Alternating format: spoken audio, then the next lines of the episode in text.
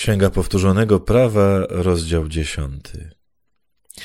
W tym czasie Pan powiedział do mnie: Wyciosaj dwie kamienne tablice, takie jak poprzednie, i wejdź do mnie na górę. Wykonaj też drewnianą arkę. Na nowych tablicach wypiszę te same słowa, które były na tablicach rozbitych. Potem umieścisz je w arce. Zrobiłem więc arkę z drzewa akacjowego, wyciosałem dwie kamienne tablice, takie jak poprzednie, i niosąc je w ręku, wszedłem na górę. Pan wypisał na tych tablicach to samo, co na poprzednich, czyli dziesięć przykazań, które na górze w dniu zgromadzenia ogłosił wam z ognia. A potem Pan mi je wręczył.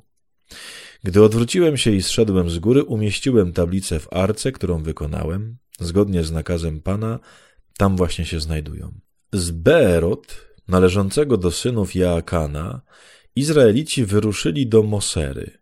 Tam zmarł Aaron i tam został pogrzebany, a jego syn Eleazar został po nim kapłanem. Stamtąd wyruszyli do Gudgoda, a z Gudgoda do Jodbata, kraju bogatego w potoki. W tym czasie Pan oddzielił plemię Lewiego i jego członków, wyznaczył do noszenia Arki Przymierza Pana, do służenia Panu i do udzielania błogosławieństwa w Jego imieniu, co czynią do dzisiaj. Dlatego Lewi nie otrzymał działu ani dziedzictwa wśród braci. Pan jest jego dziedzictwem, bo tak mu nakazał Pan, Twój Bóg. Ja zaś pozostałem na górze czterdzieści dni i czterdzieści nocy, jak za pierwszym razem. Pan wysłuchał mnie jeszcze i tym razem, bo Pan nie chciał was zniszczyć. Następnie Pan powiedział do mnie: Wstań i ruszaj w drogę na czele tego ludu. Niech wezmą w posiadanie kraj, który przysiągłem dać ich przodkom. Izraelu, oto czego teraz żąda od ciebie Pan Twój Bóg. Jedynie tego, żebyś bał się Pana Twojego Boga, szedł drogą, którą On nakazał ci iść, kochał Go i służył Panu Twojemu Bogu z całego serca i z całej duszy, żebyś zachowywał przykazania Pana i Jego ustawy, które Ci dziś nakazuje dla Twojego dobra. Przecież do Pana Twojego Boga należy niebo i niebiosa najwyższe, ziemia i wszystko, co jest na niej. Pan jednak wybrał tylko Twoich przodków, bo ich ukochał. Później spośród wszystkich narodów wybrał ich potomstwo, czyli was, jak to jest dzisiaj. Obrzezajcie więc wasze serca z ich nieczystości i nie bądźcie już ludem o twardym karku, bo Pan wasz Bóg jest Bogiem nad bogami i Panem nad panami. On jest Bogiem wielkim, potężnym i groźnym. Nie jest stronniczy ani przekupny.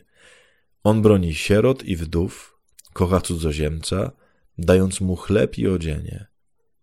I wy kochajcie cudzoziemca, bo sami byliście cudzoziemcami w ziemi egipskiej. Powinieneś bać się Pana Twojego Boga, Jemu służyć, przylgnąć do Niego i na Jego imię przysięgać. On jest Twoją chwałą i Twoim Bogiem, który na Twoich oczach czynił rzeczy wielkie i budzące grozę. Gdy Twoi przodkowie przybyli do Egiptu, było ich siedemdziesięciu. Teraz zaś Pan Twój Bóg uczynił Cię ludem licznym, jak gwiazdy na niebie. Kochani, nie wiem, czy macie też takie wrażenie, jak czytamy sobie tą Księgę Powtórzonego Prawa, już mamy dziesiąty rozdział. To jest trochę tak, jakby taki pamiętnik Mojżesza, nie? Trochę tak, jakby on spisywał różne rzeczy, co robił, jak z Panem Bogiem rozmawiał, co mówił ludowi, też przekazuje takie swoje napomnienia i tak dalej. Trochę taki ostatni testament, nie? Zobaczcie, że w tym dzisiejszym rozdziale, y, nie tylko oczywiście dzisiaj, ale dzisiaj jakoś tak mam wrażenie szczególnie, bardzo dużo jest tych takich słów, żebyście się bali Pana. Że jak Mojżesz mówi, czego oczekuje od ciebie Bóg, to mówi, żebyś się bał Boga. Koniec, co to znaczy? My to często rozumiemy tak dosyć prostacko. Nie mówię w takim sensie, że tam się boimy Boga, bo on jakiś straszny. Myślę, że tak to większość z nas już nie myśli. Ale nawet, że tak powiem, kiedy myślimy o tym jakoś mądrzej, to zazwyczaj myślimy w takim kluczu, no właśnie, żeby się bać, żeby Pana Boga nie obrazić, żeby Pana Boga jakoś, nie wiem, tam, no, no żeby się nie skrzywił na nasze życie i postępowanie, tak? Czyli jakby bój się, żebyś, bój się Boga, żebyś tak nie robił, nie? Kochani, ja mam takie skojarzenie inne zupełnie, jakby tak sobie to rozumiem przede wszystkim.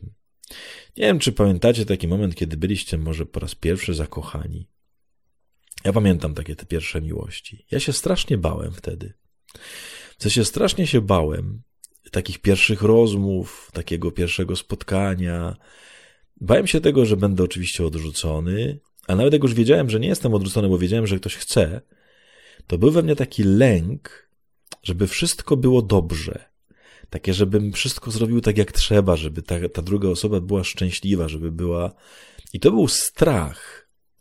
On nie był strasznym strachem, tylko że to był taki jakiś taki lęk, takie, takie, takie, takie drżenie, właśnie drżenie, o. Drżenie to jest dobre, dobre słowo. Takie drżenie, żeby go właśnie jakoś tak nie. No właśnie, żeby nie zepsuć czegoś. Kochani, o tym mówi coś takiego, co nazywamy bojaźnią Bożą. To nie chodzi o to, że boimy się, że Boga można obrazić. Kochani, Boga się nie da obrazić. Pan Bóg jest nieobrażalski. Tylko drżenie wynika tak naprawdę, ten strach wynika z miłości, wynika z czegoś takiego, kurczę, żeby, żeby wszystko było dobrze między nami. Tak się bardzo boję, bo tak kocham tę osobę, tak jestem nią, nią zafascynowany i zauroczony, że się po prostu boję, żebym czegoś nie, nie, nie, nie zrypał po prostu w tej, w tej, w tej relacji. Kochani, o to chodzi w tej bojaźni. Takiej bojaźni Pan Bóg oczekuje, że tak nam będzie bardzo na nim zależeć, że nie będziemy chcieli po prostu nic popsuć, popsuć między nami. W ten sposób, kochani, bójcie się Boga.